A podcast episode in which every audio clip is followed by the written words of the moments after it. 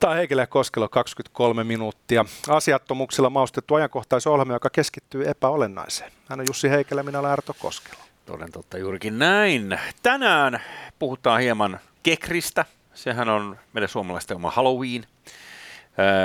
Ja mm, vasta tulevana viikonloppuna toisin kuin tämä amerikkalaisten anglosaksisten paskiaiden vastaava juhla. Mulla ei muuten keksistä mitään hajuakaan, joten eh, hyvä sivistyä tässä jaksossa vähän, niin. mikä se niin on olevina. No niin. Sitten puhutaan vähän Euroopan unionin uusista sosiaalirahastoista, joilla on tarkoitus kupata Suomen kanssa köyhemmäksi kuin se jo on, ehkä tehdä tulonsiirtoja vauraampaan etelään. Peruskuvia.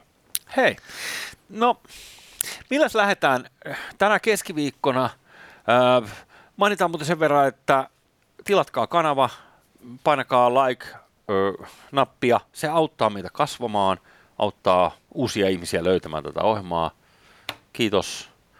Mutta tota, ennen sitä, niin onko sulla rento fiilis? Mulla on rento fiilis, rennompi kuin tällä eräällä ammattilaisella taksikuljettajalla. Aha. Nimittäin kun taksiuudistus tehtiin, niin siitähän tuli sitten semmoisia ennakoimattomia seurauksia. Että kaikki ei mennyt ehkä ihan niin kuin aluksi ajateltiin. No siis se on vähän vaikuttanut. Niin osittain vähän niin yllättäviäkin juttuja. Tämmöisenä välikevennyksenä, niin uh-huh. tällainen ilmiö ilmeisesti Helsingissä on nähtävillä. Katsotaan saadaanko me kuva tuohon ruutuun. Siinä on nyt sensuroitu rekisterikilvestä yksi numero. Tällaisesta autosta, joka on jonkin sortin pysyväisparkissa taksitolpilla. Siinä on taksivalo katolla. Okay. Mutta tämän taksiyrittäjän tietojen mukaan tällä ei harjoiteta taksi ammattia. Eli olisiko tässä nyt sellainen idis, että joku on ajatellut, että säästää vähän noissa parkkikustannuksissa, laittaa vaan taksivalon katolle ja sitten sen jälkeen parkkeeraa sen Helsingin keskustaa taksitolpalla, missä sitten on kahdeksan tuntia putkea. Täytyy antaa pisteet luovuudesta. Ei olisi tullut itsellä mieleen. Toi on kyllä erittäin, erittäin tuota avella. Kuvassa oli muuten Mersun maasturi, joka herättää ehkä ihmetystä, tuo niin autotyyppinä se ei ole kaikista suosituin taksi, niin kuin automalli.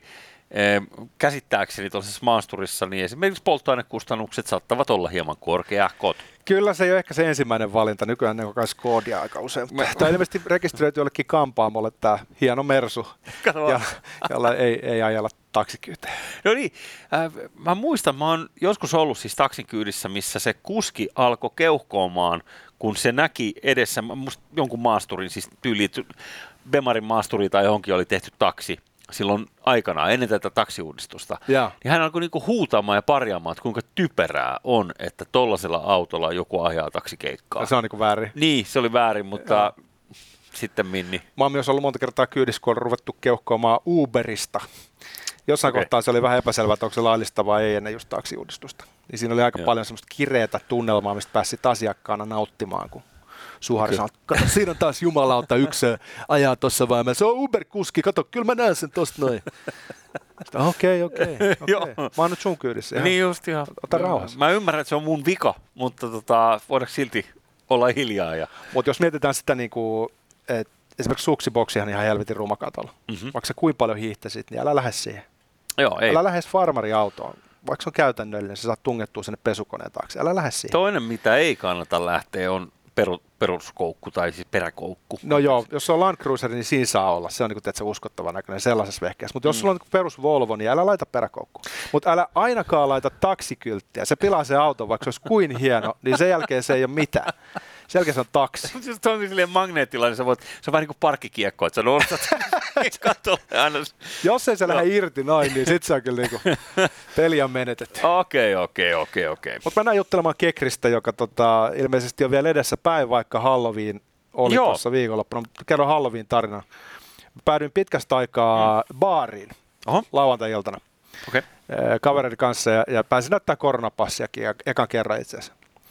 Ja tota, mä baarissa, missä he aina myy sikasäkissä nimellä ää, tuopin olutta ja pienen viskin. Ja se on se viskipaari, Pikkulintu. Suomen varmaan paras baari. Musta niin, tuntuu, että me ollaan käyty siellä. No ja... mekin ollaan niin. siellä käyty. Niin, niin. niin sitten ne laittaa ne jonkun hyvän bisse ja hyvän viski. Joskus siinä saa niin kuin jotain, mistä tykkää, joskus ei. Niin täällä tämmöinen Halloween källi, että he laittoi sitten niin ison 04 stoben vähän vahvempaa tavaraa. Se oli 12,5 prosenttista Imperial Stouttia. Ja siitä ei tietenkään varoitettu, kun se oli sika säkissä. Kun sä sellaisen kiskaset semmoisen normaalin tuopin vauhdilla, kun se melkein kuin vetäisi pullo viini. Niin se on. Siitä tulee aika hyvä halvin tunnelma. Ymmärrän hyvin. Ja siihen vielä viski päälle. Joo, totta kai. No, totta helvetissä. Eli sä pääsit vauhtiin. Mä pääsin vauhtiin, mä sain pikkasen tukan kipeäksi seuraavalle aamulle. Ei, ei niinku tertsä pahasti, mutta kyllä, niinku, kyllä vähän. Joo. Vähän, kyllä vähän.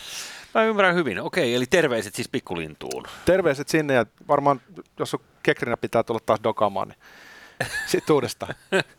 Eikö, kek, kekrinit perinteisesti ole tämmöinen niin oikein kunnon ryyppäysjuhla? On, on, on, ja siis hyvin pitkälti su- sukulaisuusjuhleja lähtien, ehkä samasta perinteestä kuin Halloween.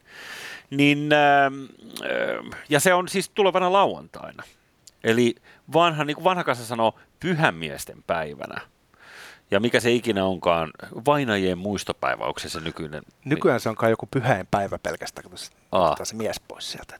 niin, niin, niin. Ei tule ikäviä mielikuvia se- Ymmärrän. Jeesuksen opetuslapsista ja Ymmärrän, mennään sillä. näin edelleen. Se on, se on parempi. Mutta siis toden totta, näitä erilaisia juhlia, niin viikingeillä oli omansa. Sen nimi oli Veternät, eli talviyö, kai käännetty jotenkin näin. Onko se siis kuin talvin tulemisen juhla? On siis se on sadonkorjuujuhla. Se on, ja se, se on on. Halloweenissa ihan sama juttu. Eikö saattaa nyt ole korjattu jo ajat sitten? Niin, mutta sitten kato, kun sato on korjattu ajat sitten, niin sitten kun se on saatu, en mä tiedä, väsättyä plus duunattua. Nyt ollaan taas, ollaan taas ekspertiisiä alueella. Eikö se heinä kasva siellä pellolla silloin kesällä? joo, joo, mähän on maanviljelyn apulaisprofessori jossain yliopistossa, niin kuin kuulet mun, mun äänestä. Mutta toi, Niin. Niin. sanon tähän väliin, sori tää on vähän rönsölyä, mutta eikö Oktoberfestissä on vähän niin kuin sama? Sitten kun vilja saadaan puitua, niin sitten, sitten tehdään niin kuin tavallaan tuoretta bisseä, kun siinä kohtaa, kun mm. se on siitä uudesta sadosta niin kuin Kyllä. järkevää. Ja sitten Sit- mu- niin, Mutta se on lokakuussa. totta kai, mutta sitten kansi muistaa, että leveysasteilla, jotka ovat tuolla etelämässä, niin kausi kestää vähän pidempään. Me ei tarvitse mennä kuin Skooneen. Siis Skoone, joka on naapurimaassamme, Ruotsin eteläosissa, niin äh, kevät tulee kolme viikkoa aikaisemmin, syksy saapuu kolme viikkoa myöhemmin. Maansikat kasvaa marraskuussa. Muuten tuo Oktoberfest on tota, syyskuussa. Meinasin taas valehdella. Oho, kato vaan. Ne on, ajattelin, että se olisi liian tylsää, jos se olisi lokakuussa, niin kuin nimikin sanoo. Niin mieluummin sitten. No niin.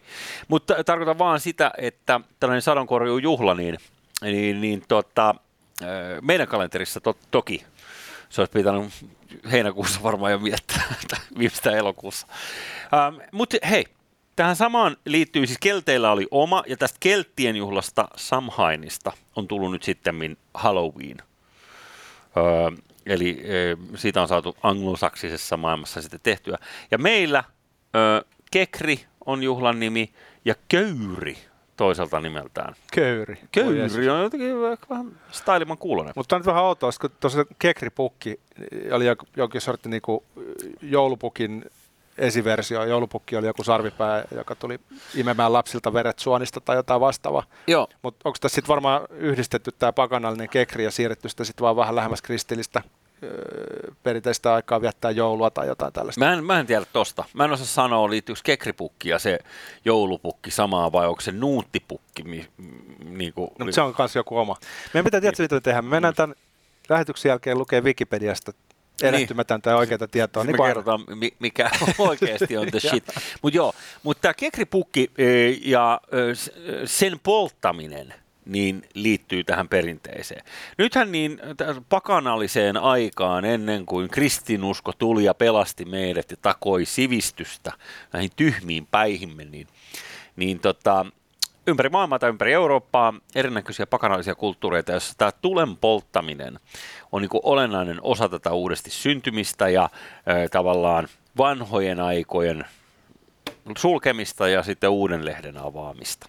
Se on jollain tavalla aika luontainen taitekohta, jos miettii tuota kalenteria just Mhm. nimenomaan luonnon ö, aikataulun mukaan. Tässä kohtaa pimeys alkaa iskeä päälle ja on selvää, että ke- kesästä ei ole jäljellä enää hippustakaan, niin silloin yleisesti ottaa sellainen fiilis, että ehkä pitäisi juhlia. Ja niin se oli tietysti varmaan meilläkin ennen, ennen kristinuskoa tuloa. Ihan hirveästi, tässä on Yleisradion juttu, mitä mä tuossa luin, niin ihan hirveästi mitään muuta kuin arvauksia ei ole jäljellä siitä, että mit, mitä tuollaiseen niin perinteiseen suomalaiseen kulttuuriin, mutta se on sellainen maailma, mitä olisi joskus ihan makea tutkia, jos siihen löytyisi ehkä siihen löytyykin niin kuin informaatio, että mua on niin kuin aina niin kuin, kiehtunut tämä esimerkiksi tämä öö, tota, Andrean verkko, onko se sen niminen?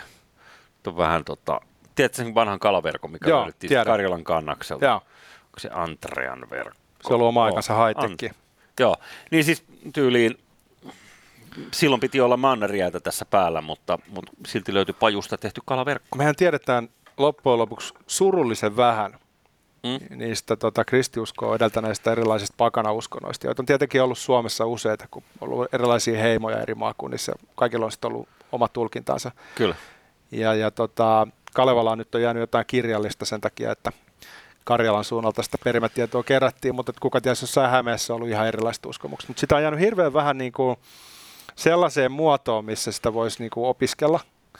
Mutta yleisesti ottaen kulttuuri toimii sillä tavalla, että se koteloituu niin kuin pieniksi sirpaleiksi, jotka on vähän kuin Vietnamin jälkeen kolottaa vielä vuosisatojen jälkeen. Niin meillä on takuulla tosi paljon elementtejä, jotka me kaikki tunnistetaan, mutta me ei tiedetä, että tämä on peräisin kekristä. Kyllä. Mutta että ne ei vaan niinku suostu kuolemaan, koska kulttuuri on siinä hyvä, että se kyllä niinku tiettyjä juttuja saattaa jatkaa tosi pitkäänkin, jopa niin pitkään, että me unohdetaan, mistä ne on tullut. Ja sitten se, mikä vaikeuttaa entisestään tätä tutkimista, on se, että kun kristinusko tuli, niin äh, esimerkiksi nämä kirkot, niin ne pläntättiin sellaisille vanhoille ö, palvontapaikoille. Eli ne rakennettiin sen vanhan maailman palvontapaikkojen päälle, koska sinne ihmiset oli kerääntynyt palvomaan.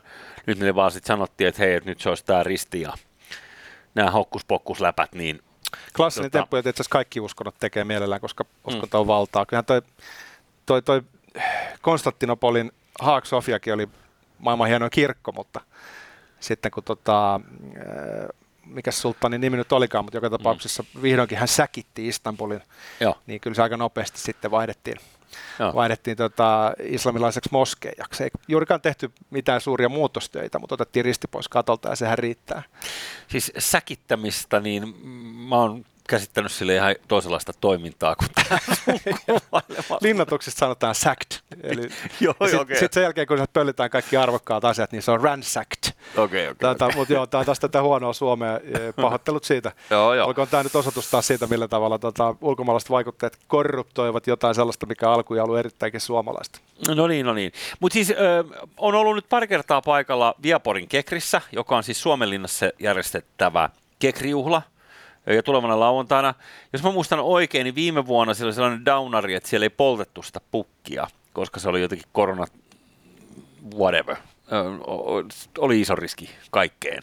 Eli tota, nyt tänä vuonna en ole ihan varma, että mikä niillä on meininki, mutta täytyy sanoa, että se on todella komeen näköinen, kämön, nä- näköinen tapahtuma, kun se olkipukki palaa ja ämyreistä kuuluu sellaista jotain niin kuin ikiaikaista mantraa. Noita ehkä pitäisi jollain tavalla lämpätä vähän enemmänkin noita perinteisiä Mm. suomalaisia menoja. Ei niitä tarvitse niin sillä tavalla ottaa uskonnollisena totuuksena, mutta eihän me oteta nyt kristiuskoakaan enää sellaisena. Että jos Niin. niin. joulukirkko on joillekin perinne, vaikka ei varsinaisesti iltarukouksia aina muistaisikaan lukea, niin ehkä me voitaisiin ihan samalla tavalla kaivaa esiin vähän niin kuin tietynlaista kulttuurista syvyyttä meidän omista traditioista. Niinpä niin. Ja sen verran vielä sanon tähän näin, että kun tämä Burning Man-festivaali, jossa hyvin toimeen tuleva valkoinen väestö satsaa tuhansia dollareita viihtyäkseen BlackRockin autiomaassa ää, tuota, ilman mitään nykyaikaisia mukavuuksia, Ilman mitään päihteitä. No selvinpäin vesilinjalla, niin, niin tota, ää, siinäkin tämä asian polttaminen, eli siellä on se iso ukko, mikä sitten festivaalin lopuksi grillataan, siitä tämä festivaalin nimi Burning Man, niin ää, se on jännä, että kun sekin on alun perin käsittääkseni niin kuin keskikesän juhlana alkanut silloin joskus 80-luvun lopulla, Joo. ja, ja sitten se on siirretty si- yli syyskuulle. Mutta siinäkin on tämä niinku polttaminen. Meillä on juhannuskokot, joka on Ja. niinku perinteinen, että et kesäpäivän seisauksen aika, kun aurinko on korkeimmillaan, niin silloin poltetaan kokkoa. Ehkä meillä on joku tämmöinen pieni pyromaani, eh, noin niin kuin ihmiskuntana, joka liittyy siihen lajiin hyvin varhaisiin vaiheisiin, jossa tu- tuli oli niin kuin elinehto. Niin. Niin tuli jo ihmiselle sellainen, että se lumoaa, sitä jää tuijottamaan, niin se on varmaan ollut niin kuin, tiedätkö, funktionaalisesti hyödyllistä sen suhteen, että joku muistaa lisää klapeja sinne notskiin.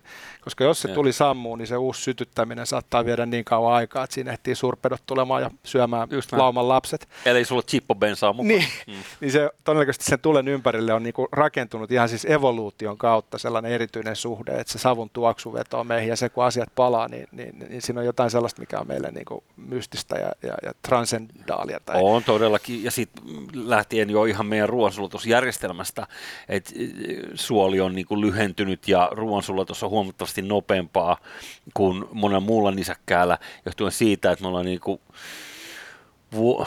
vuosi tuhansia tai satoja tuhansia vuosia, riippuen nyt sitten vähän lähteestä, niin lämmitetty ruoka, joka tekee sen, että, että kun syödään niin sanotusti kypsää ruokaa, niin se sulaa helpommin. Ja... Tuo ihan totta. Esimerkiksi korilla, jolla on hirveästi massaa, niin sehän käyttää niin hereilläoloajasta suurimman osan syödäkseen. No. Kun ei osaa kypsentää, niin hän vetää sitten semmoista niin ravintoköyhää, niin kuin, mitä liian korsia nyt syökää. Kyllä. Niin tota, sitten ei oikein irtoa tehoja. Se ei ole niin kuin energiatiheätä safkaa. Jos kypsennät safkan, niin se on paljon helpompi sulattaa se energia mm. irtoa sieltä paljon paremmin. Kyllä. Niin ihmisellä on nimenomaan varmaan tulen keksimisen myötä vapautunut sitten Joo. kapasiteetti niin kuin kehittyä vähän muullakin tavalla, että ei tarvitse koko valvella aikaa käyttää safkaamiseen ja sitten sitä kautta ehkä kuka ties leivot on pienentynyt ja mahdollisuus kasvattaa isommat aivot ja mitä kaikkea se Harari nyt niissä kirjoissaan selittää. Joo, sitä kaikkea.com, mutta siis ihan tällaisena havaintona nyt lyhyt oppimäärä kekriä tai lähinnä sen fiilistelyä. Mennäänkö haukkumaan Euroopan unionia, joka katalasti aikoo varastaa kaikki meidän rahat ja tehdä meistä Brysselin lakeja. No sehän ei ole mikään uusi ilmiö, mutta toki. Nyt on sellainen tilanne, että Suomi on rikas maa, niin kuin johtavat poliitikot välillä muistavat sanoa, mutta vain paperilla. Käytännössä se lause tarkoittaa, että Suomella on hyvinkin vakavarainen valtio ja suuri julkinen sektori. Mm-hmm. Ja se on tietenkin pois kansalaisten varallisuudesta. Eli suomalaiset eivät ole erityisen vauraita, ruotsalaiset on merkittävästi vauraampia, niin on espanjalaiset ja italialaisetkin. Kotitalouksilla on yksinkertaisesti enemmän rahaa. Eli jos katsotaan sitä, että onko Suomi rikas vai köyhä, niin mä ehkä enemmän katsoisin kuitenkin sitä suomalaisten nettovarallisuutta, joka ei ole kovinkaan kummonen, ja totesin, että ei me nyt niin rikkaita sitten kuitenkaan ollakaan. Ja sitten pidetään mielessä se, että valtiolla, Suomen valtiolla, ei oikeastaan ole mitään muuta keinoa lisätä tuloaan kuin veronmaksajien selkänahasta ottaminen. Nyt niin joku ehdottaa, että no mehän voidaan ottaa lainaa, mutta sekin on luonteeltaan ainoastaan tulevaisuuden veronmaksajien selkänahasta ottaminen. Se lasku tulee joka tapauksessa. Lasku tulee aina. niin. Nyt kuitenkin, kun puhutaan Euroopan unionin tasolla, niin mitä vaurauden tasoa sitten katsotaan, kun vertaillaan maita, niin tietenkin sitä julkisen sektorin menestymistä. Niin okay. tällä asetelmalla, missä suomalaiset melko korkealla verotuksella mm-hmm. tehdään semmoiseksi niin tulevaksi Itäblokin maaksi, mitä tulee kansalaisten varallisuustasoon, niin saadaan myös se sama lopputulos, että Suomen pitäisi olla kaikessa maksajana.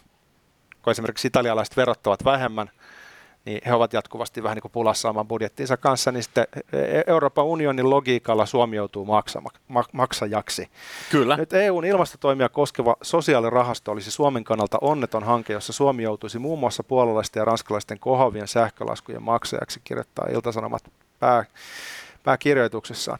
Mun mielestä mm. tämä esimerkki nyt tietyllä tavalla vangitsee täydellisesti sen, kuinka epäoikeudenmukainen ajatus se on ja kuinka absurdi se on.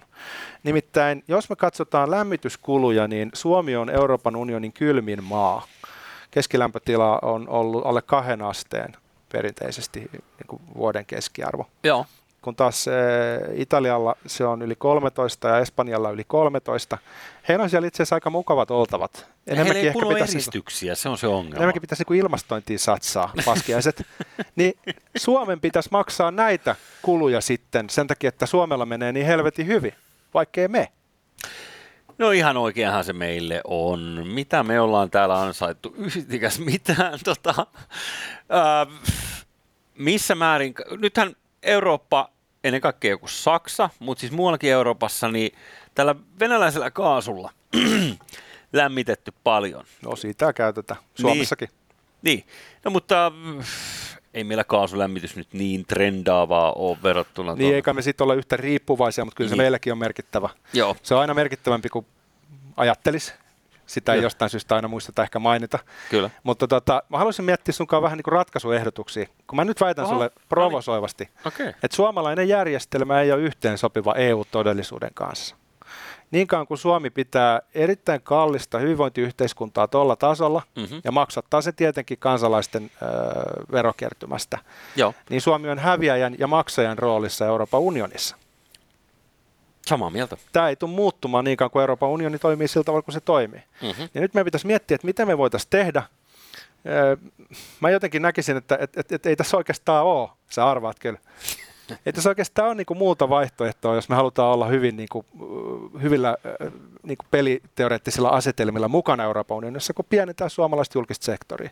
Tulla lähemmästä Euroopan keskiarvoa, jolloin se ei ole niin selvää, että me oltaisiin maksajia, vaan että voitaisiin nähdä niinku se asia pikkasen niinku enemmän sillä tavalla kuin se oikeastikin on. Eli ei meillä nyt ihan hirveästi ole niinku jakaa omistamme. Um, viikonloppuna Helsingin Sanomat haastatteli Lee Andersonia ministerisnaista ja, ja siellä sitten oli haastateltu tähän samaan juttukokonaisuuteen erilaisia suomalaisia talousoppineita sekä e-, Elina Valtosta kokoomuksesta, joka sitten ties kertoa, että, että on kummallinen suunta tämä, mihin tätä kaikkea viedään, kun muu maailma menee koko ajan eri suuntaan, niin Suomessa ajatellaan, että ei kun lisätään vaan veroja, niin kyllä tämä tästä. Ää, niin, ää, mun, musta tuntuu jotenkin, että meidän talousoppineetkin on ö, aika pitkälti niin kuin vassari näkökulmalla tässä. No, että ei ole mitään todisteita, jos nostamme veroja, ettei, Joo. ettei siitä olisi mitään haittaa. Se on niin maalaisjärjen vastasta. Mm. Ja, ja totta kai näistä asioista voi keskustella monesta eri näkökulmasta, ja mitä tulee tällaiseen talousajatteluun, niin se ei aina mene ihan suorita reittiä. Kaikki tämmöiset dynaamiset vaikutukset ja muut, joita ehkä sitten maalaisjärjellä osaa ennakoida. Mm-hmm. Mutta vähän vaikuttaa siltä, että, että e, sikäli kun e, suomalaista kansaa pidetään tietyllä tavalla niin kuin vähäväkisyydessä, eli ei pääse oikein vaurastumaan, niin Euroopan unionin silmissä me ollaan niin kuin jonkin sortin steikki, joka pitää syödä ensimmäisenä. Me ollaan pieni maa, jolle oikeasti on vaikutusvaltaa. Me ollaan ko- kokin tervehdys. Ja sitten kun isot maat valitsee, että millä kriteereillä tätä peliä pelataan, niin, niin silloin me ollaan maksajan roolissa. Niin meidän pitäisi nyt yksinkertaisesti lähteä purkaa meidän julkista sektoria ja pyrkiä rakentamaan sellainen ää, asetelma, missä kansalaiset voi vaurastua, koska siihen rahaan ne ei pääse kiinni. Mm-hmm. Niin ei tässä olisi mitään muuta kuin tämä on niin oikeistolainen resepti, että jos halutaan olla Euroopan unionissa mukana, niin tämän maan pitää muuttua lähemmäs sitä, mitä Saksa on – poispäin tästä vasemmistolaisesta suuntauksesta, koska meillä ei ole tähän varaa. Meillä ei ole varaa tähän omaan systeemiin, jos tähän tulee vielä päälle tämmöinen Euroopan unionin lisäkerros, missä otetaan kymmenykset sinne ja, ja annetaan Puolalle – Joo. niin sitä vähemmän meillä on rahaa. Oliko äh, tässä juttukokonaisuudessa jotain vilauteltu prosentteja tai jotain absoluuttisia euromääriä, mitään tämän kaltaista, että mikä on niin tämä Joo, koko luokka? Tämä on siis ensinnäkin tämä on vasta niin kuin ehdotus, tämä ei ole vielä Joo. mitään, mikä olisi oikeasti toteutumassa, tätä pitää vastustaa, mutta että puhutaan, että et, et kerättäisiin päästökaupan kautta noin 72,2 miljardia euroa ja Suomen osuus olisi siitä 840 miljoonaa euroa, eli taas vajaa miljardi sinne. Joo rahoja, joita me emme saa takaisin sen takia, että jossain muualla on mukamas isompi pula energiasta, vaikka siellä on lämmintä eikä lämmityksen kulu niin kuin juuri... Niin, se, niillä ei ole kolmikertaisia ikkunoita ja muutakin koistisia kaikkien talojen kanssa. Selittäkää meille, että mistä tämä kannattaa pissii? M- miten tämä voi olla taas tällaista? Kuningas on kuollut. Kauan kuningas?